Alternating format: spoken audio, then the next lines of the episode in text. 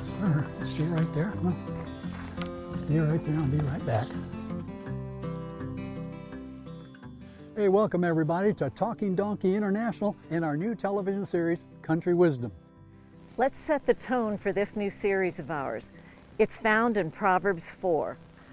Let your eyes look directly forward and your gaze be straight before you. Ponder the path of your feet, and then all your ways will be sure. Join us now for Country Wisdom.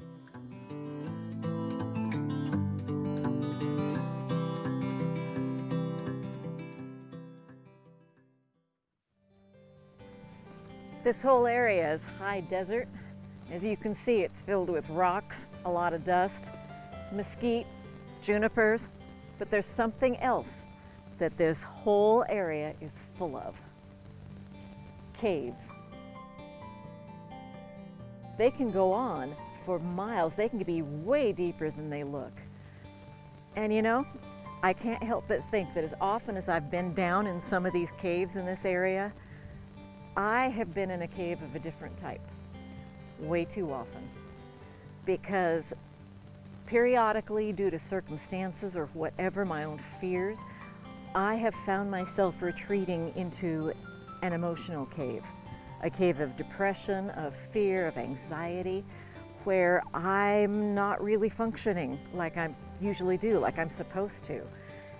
And I've discovered, though, that even when I have been deep and dark in a cave, the moment that I actually turned my thoughts back to God instead of just inward into my own my own headspace, which is can be a dark place.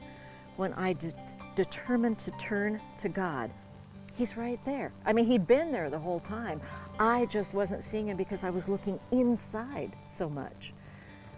But I turned to Him, and every single time, no matter how deep a cave I've dug for myself, He's been right there. This is what's so exciting, Janice, because He's the God of the mountaintops and He's also the God in the caves. God is everywhere. God is always searching for us and God always wants to help us. Exactly.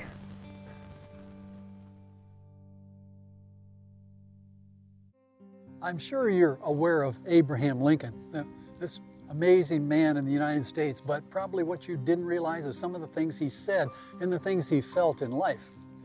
I've got a little quote I want to share with you. I am now the most miserable man living. If what I feel were distributed to the whole human family, there would not be one cheerful soul on earth. To remain as I am is impossible. I must die to be better. Wow, what an unbelievable quote. Then I, have another one here I want to share with you. Uh, Spurgeon, uh, greatest preacher maybe who ever lived, he wrote a book, Lectures to My Students, and in those lectures, he devoted an entire chapter to depression. Said, listen, it, fits of depression come over the most of us. Usually cheerful as we may be, we must at intervals be cast down. We must at intervals be cast down. You see, I believe God uses those times to lift us up, to remind us He's God. He continues, the strong are not always vigorous, the wise not always ready, the brave not always courageous, and the joyous are not always happy. You see, being a Christian doesn't mean you're always going to be happy, you're always going to be joyous. There was a man of God in the Bible, and it's so interesting to me because God doesn't sugarcoat His people in the Bible. He lays it right out there. And one of those men that had real troubles, a real uh, what would I say, uh, a real cave experience was Elijah. Elijah was a tremendous man of God. During his time, Ahab, the king of Israel, was a nasty, evil, ornery, vindictive man. And he was leading, quote, the children of Israel. God told Elijah, I want you to go tell that man I'm withholding, I'm closing up heaven, I'm shutting off the rain so he knows who God really is because they were worshiping Baal and all these other gods. Elijah marches down to that castle. He goes right in past the guards. Nobody dare touch this man of God. He walks right up to Ahab. He puts his finger right in his face and said, Look, there is a real God of heaven. You're going to know it. God is shutting off the rains. and he turned and he left. Now, God continued to feed this man as the rain stopped in the country. There, there was no more rain for three and a half years. God continued to feed this man during that period. And let me tell you, things got really bad. Why, the, the moss that was once green and beautiful, there was nothing anymore. Ahab began sending out scouts and people to little creeks and things that there were still anything left to find grass for the horses and the donkeys and, and the various animals. God took care of his man.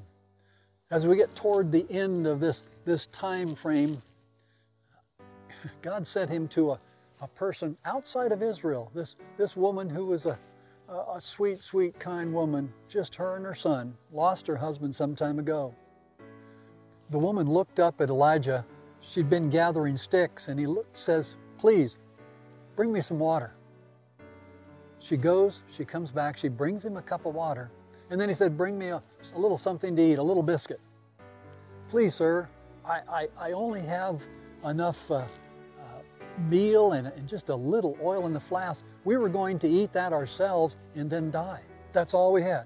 He says, No, he says, You go ahead, get that for me first.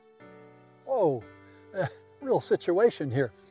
My, my son, do I trust this guy who I've never met, but he seems different? He seems like I should trust him. Well, she does. And an amazing thing is, this went on for month after month after month, and the oil continued to stay in the flask, and the meal continued to stay. It, it never ran out for, for such a long, long time. And then one day, her son dies. She goes to this man of God and she said, Did you just do all this? She said, Just to bring me to this point that my son is dead? He takes the son, he goes up into this upper chamber, he lays the son out. He lays on top of him, he prays to God, God, wake him up, heal him. Does this time after time after time. Still, he gets up, nothing. And finally, all of a sudden, the child coughs, gasps, and he's fine. Takes the child back to the mother. An amazing story. But now God says, Elijah, it's time. Go make yourself known to Ahab. You see, Ahab had searched for a long, long time. Couldn't find this man of God. Matter of fact, it was a situation that every time someone spotted him, this man of the king would run back to the king and say, King, I, I found him, I found him. Bring all the army. They'd get there, he wasn't around. You see, God always told him what was going to happen, and he would leave. And Ahab would be so mad he'd kill that man. Well, finally, God says, Make yourself known. So one day he placed himself exactly where he knows that this man of Ahab is going to show up. And certainly he does show up. And this, this fellow was a believer in the true God. He, he didn't want to follow what Ahab said. But he comes up to to Elijah, and Elijah says, Hey, I want you to go tell Ahab where I am. Oh, sir, I can't do that because as soon as I go off and tell, you'll leave, you, you'll go someplace else, and when the army gets here, you'll be gone and I'll be dead. Well, Elijah tells him, No, no, I will be here. I will be here. And so he runs off to go and tell the king.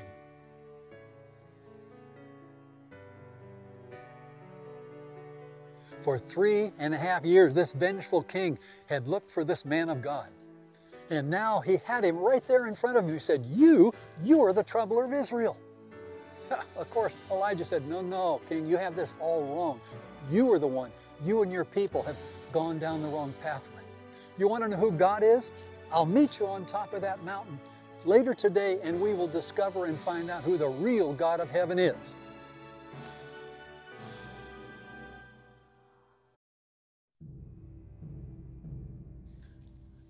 on that fateful day, the people came from everywhere. The word had gone out that the man of God was going to meet up on the mountaintop here.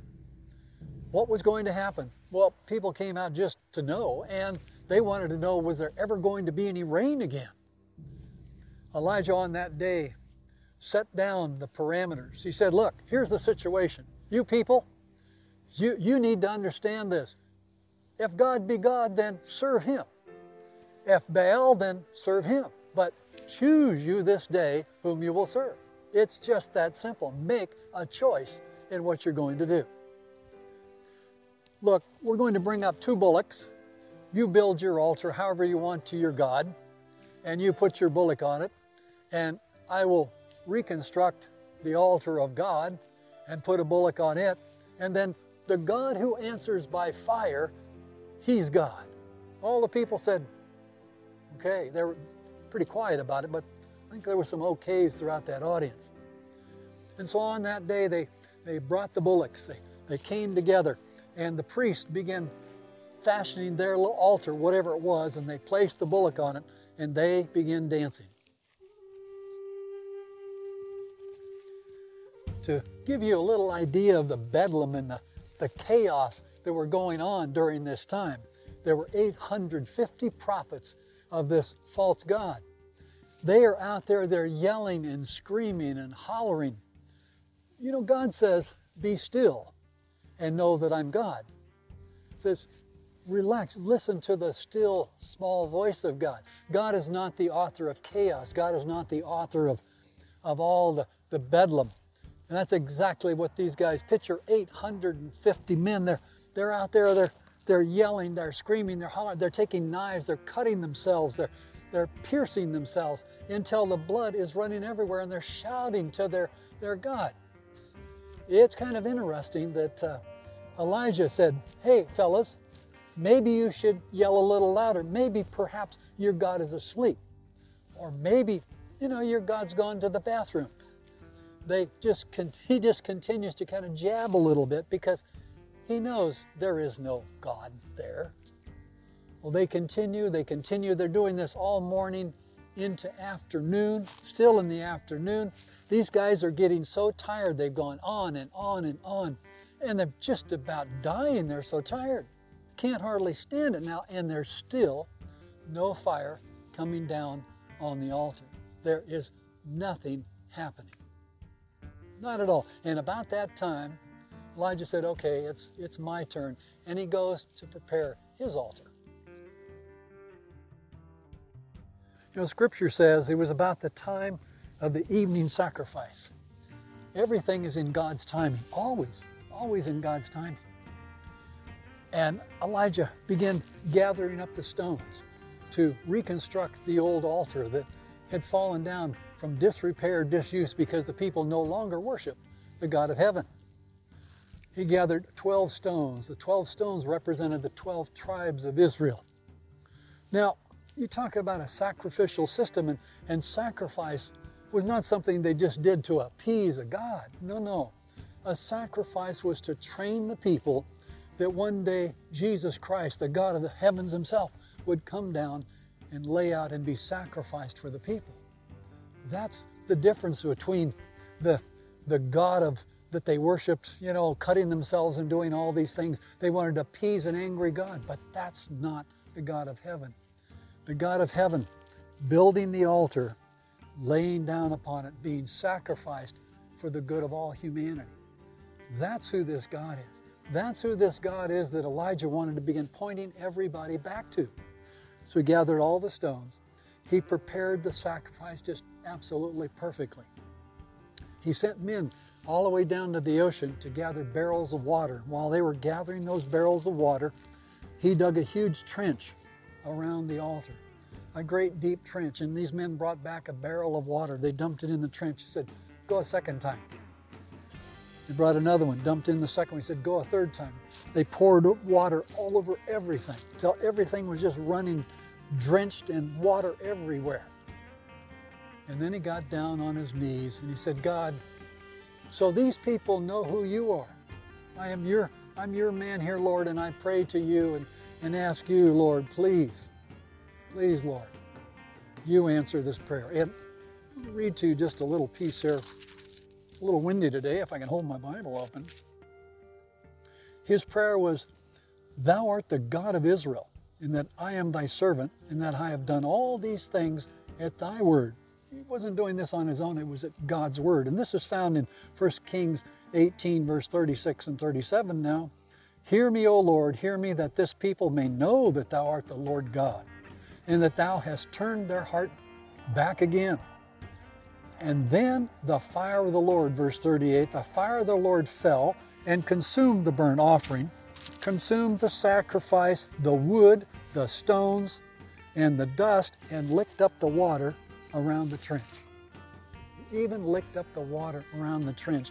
And the thousands and thousands of people who were standing around went down on their faces and said, Truly, truly, this is the God of the universe. You see, it's so easy to forget who God is. As, as time goes on, we slowly and imperceptibly forget who He is. If we don't see big manifestations of God every day, we just tend to slowly but surely forget. How do you, how do you get that back? Well, you study God's Word, you, you listen to God, you, you follow the stories of the Bible and realize who the true God is. And at that moment, Elijah gets up and tells all the people to kill the prophets of Baal. You, you can't have good and evil existing in the same place. And they kill all those prophets. And then he gets up and he walks over to Ahab. He said, Ahab, I hear the sound of an abundance of rain. Ahab says, I don't hear anything. I don't see anything. See, what can I say? Elijah had the ears of faith.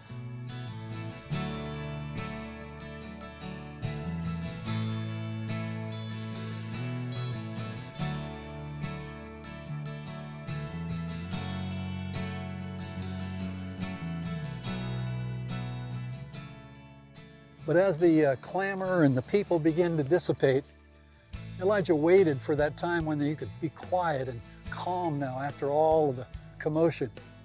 He began praying to God about the rain. He sent his man, his servant, out to the edge of the cliff to overlook the sea and tell him if he saw anything.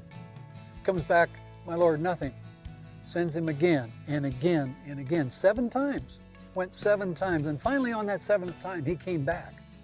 Lord, I, I see a small cloud the size of a man's hand. Well, that was good enough for Elijah. He was a man of faith, a powerful man of faith. And he said, okay, and God gave him tremendous energy at that moment. He wanted to catch up to Ahab, King Ahab, and matter of fact, he ran down the mountain, caught up to Ahab, and for 30 miles he ran in front of the chariot. Can't even hardly imagine it, but God's power, we can, we can do anything in life.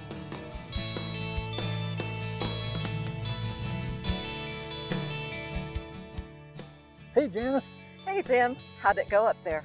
Oh, it went really well. We uh, were able to tell a lot of the story of Elijah, uh, right up to the point where he's running ahead of the chariot for 30 miles. Now, apparently, I can't really tell, but he stopped short of getting to Jezebel's, and apparently that was a pretty good deal. good choice. Oh, Ahab, her husband, King, goes in. And I can just picture him, tail between his legs, all defeated. She goes, Hey, how did things go? And he probably started this sob story of, you won't believe what Elijah did. He, you know, the fire came down and, and he's just defeated. He's, you know, curled up maybe in his bed calling for something warm to drink and just, I want to forget about the day.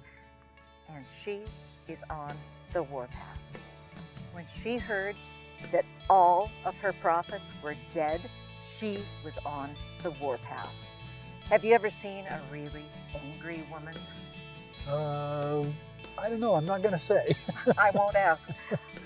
But she was steamed. Where Ahab was all defeated, she is out for blood. In fact, she got a messenger and she said, You go out and you find that meddling little prophet and you tell him, May the gods do to me what you've done to my prophets if within the next day, by this time tomorrow, you're not dead. And she meant it. She had the resources for it. I think Jezebel ran the kingdom because Ahab was fairly weak. He would have done anything she said. She was giving orders. You get those soldiers, you get, and you find him and you kill him. And when he got that message, that was a turning point for him. All of a sudden, for some reason, he focuses on that message, he focuses on Jezebel, he loses his focus on God and he runs.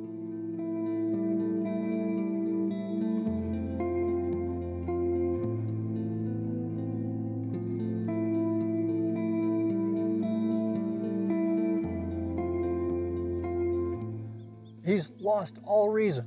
He's running, he's running, he's running. And he doesn't stop to think about all that God had done for him. And we pick up the story in chapter 19 of 1 Kings, verse 4. It said he came and he sat down under a juniper tree.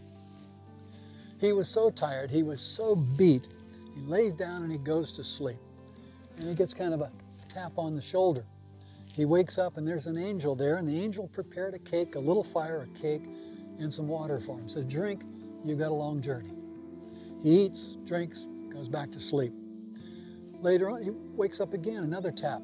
The angel again had prepared more food. And he said, Eat now. He said, You're going to need your strength for your journey. I think God is so amazing. He's so incredible.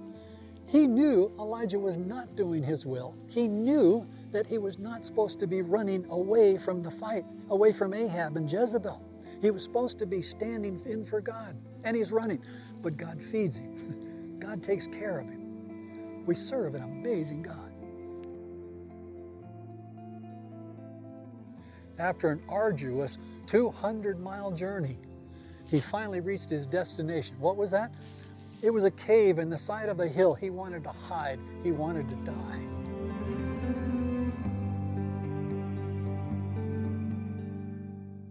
He finally made it to the cave. And you know, in a cave, the devil has all kinds of things going on. You get in your own mind in the cave, the devil has lots of things going on. You say, you know, you're alone. You have no help. There, there's nobody to help you anymore. He throws the darkness around you. You're surrounded by darkness. There's no one to help you. You're nobody to help you. Well, no one cares. These are the things the devil throws at you when you allow yourself, like Elijah, to get caught in a cave, in this cave situation. But God is always there. God showed up and the Lord said, Hey, what are you doing here, Elijah? Well, Lord, I, I did all these great things. Now he begins to pontificate as if he's got all this pride and all this self worth. When a few minutes ago he didn't think he was worth anything anymore. He begins spouting all this. And then all of a sudden the Lord says, Hey, wake up, pay attention to this. And huge windstorm. But God wasn't in the windstorm. An earthquake shook everything, it scared him, thought the, the rocks are going to fall on him. But God wasn't in the earthquake. And then there's a mighty fire. God was not in the fire. And then there was the still, small voice of God, this whisper of God. And Elijah knew who that was. He'd paid enough attention. He got up, he stood up, and he went out to the mouth of the cave to listen to what God had to say. And again, the Lord says, Hey, Elijah, what are you doing here? And he again kind of goes into this whole situation about all the things he'd done and all the great things. As he's saying how great he is to God, God says, Okay, it's time to appoint your successor. I want you to find Elisha the, and make him prophet in your stead. Wow, Lord. Okay, he kind of thinks about that one a little bit. It continues these things on. You see, God does some amazing things. God provides for us. In this case, for Elijah when he was in the cave, he provided rest for him, get him healthy. You know, we need good food, we need rest if we're going to hear the voice of God. And there's many other things God did here too. He reminds him that the work is God's and that God is always at work. It's not our work, it's God's work. In this case, God used him to perform the work that God had ongoing. And then the Lord also gave him a fresh commission, a new commission, because he's sitting in this cave and he's just thinking, My life is over. I've done all these great things. I've done everything, but this is it. I'm done. Just kill me, Lord. And the Lord gives him a fresh commission. He tells him to also go appoint this other guy king and, and uh, to do these various things. So, a new commission. And then the biggest thing is we, we read through this story, and Elijah said, You know, God, I'm the only one left. It's just me. I, oh, woe is me. I feel so sorry for myself out in this dark little cave. God said, Hey, there are 7,000 others in Israel who have not bowed the knee to Baal and other gods. 7,000. So many times we can be tempted and think, we're the only one. We're it. God, there's nobody else out here that believes like I do. There's nobody else out here who, who fights for your honor. There's nobody else out here that, you know, does church the way I do church. Whatever it is, God says, hey, there are many others. There are many others. Pay attention. Listen to me. I'm going to guide you and I'm going to direct you. This is what needs to happen in our lives is that we get out of our cave situation. We could feel, quit feeling sorry for ourselves and move on. Move on to God. Move on to what He is looking for in our lives. Choose God this day. Remember, that's up on the top of Mount Carmel. It says, Who will you serve? If God be God, serve Him. If Baal, then serve Him. God had worked all these mighty miracles in his life, and all of a sudden, he forgot God too. It's easy to happen when we take our eyes off of the Creator God of the universe. Today, I urge you, don't take your eyes off of God. God is in pursuit of you. You know, there's a, an old story, it's called the poem, I believe, The Hounds of Heaven. God sicks the hounds of heaven upon us to follow us, to, to dog our footsteps, to call us back to Him. Whatever's going on in your life, whatever cave you're maybe sitting in right now, all the, all the troubles and the trials, and you think, God, this is it. Just heal me, I'm done. No, no, no. God has a lot more in store for you. God had more for his prophet. You see, at the end of his journey, a, a beautiful chariot, God's chariot with angels, came down and picked him up, and those chariots headed right on up to heaven. One of the only men in all of biblical history that never tasted of death. That's what God had in store for his prophet. What does God have in store for you? Oh, let me tell you, God has a lot in store for you. Choose God this day. Wow, what a story, huh? And every word of it is true. I needed to hear that part to remind myself because I've been where Elijah found himself emotionally, just spent. Anyone can find themselves where Elijah was, where I've been. And it is so comforting to know that God doesn't wait for you to climb back out of that pit, come back up from that cave. He comes to you. He's with you even in that dark pit. If you've ever found yourself there, if you're finding yourself there right now, we've got a little book for you Overcoming the Three Ds Depression, Discouragement, and Despair. For just a small donation, this can be yours. Simple steps to getting out of that pit. It's written by Jim Ayer, and you can find it at talkingdonkeyinternational.org. Hey, thanks for joining us for Country Wisdom. See you next time.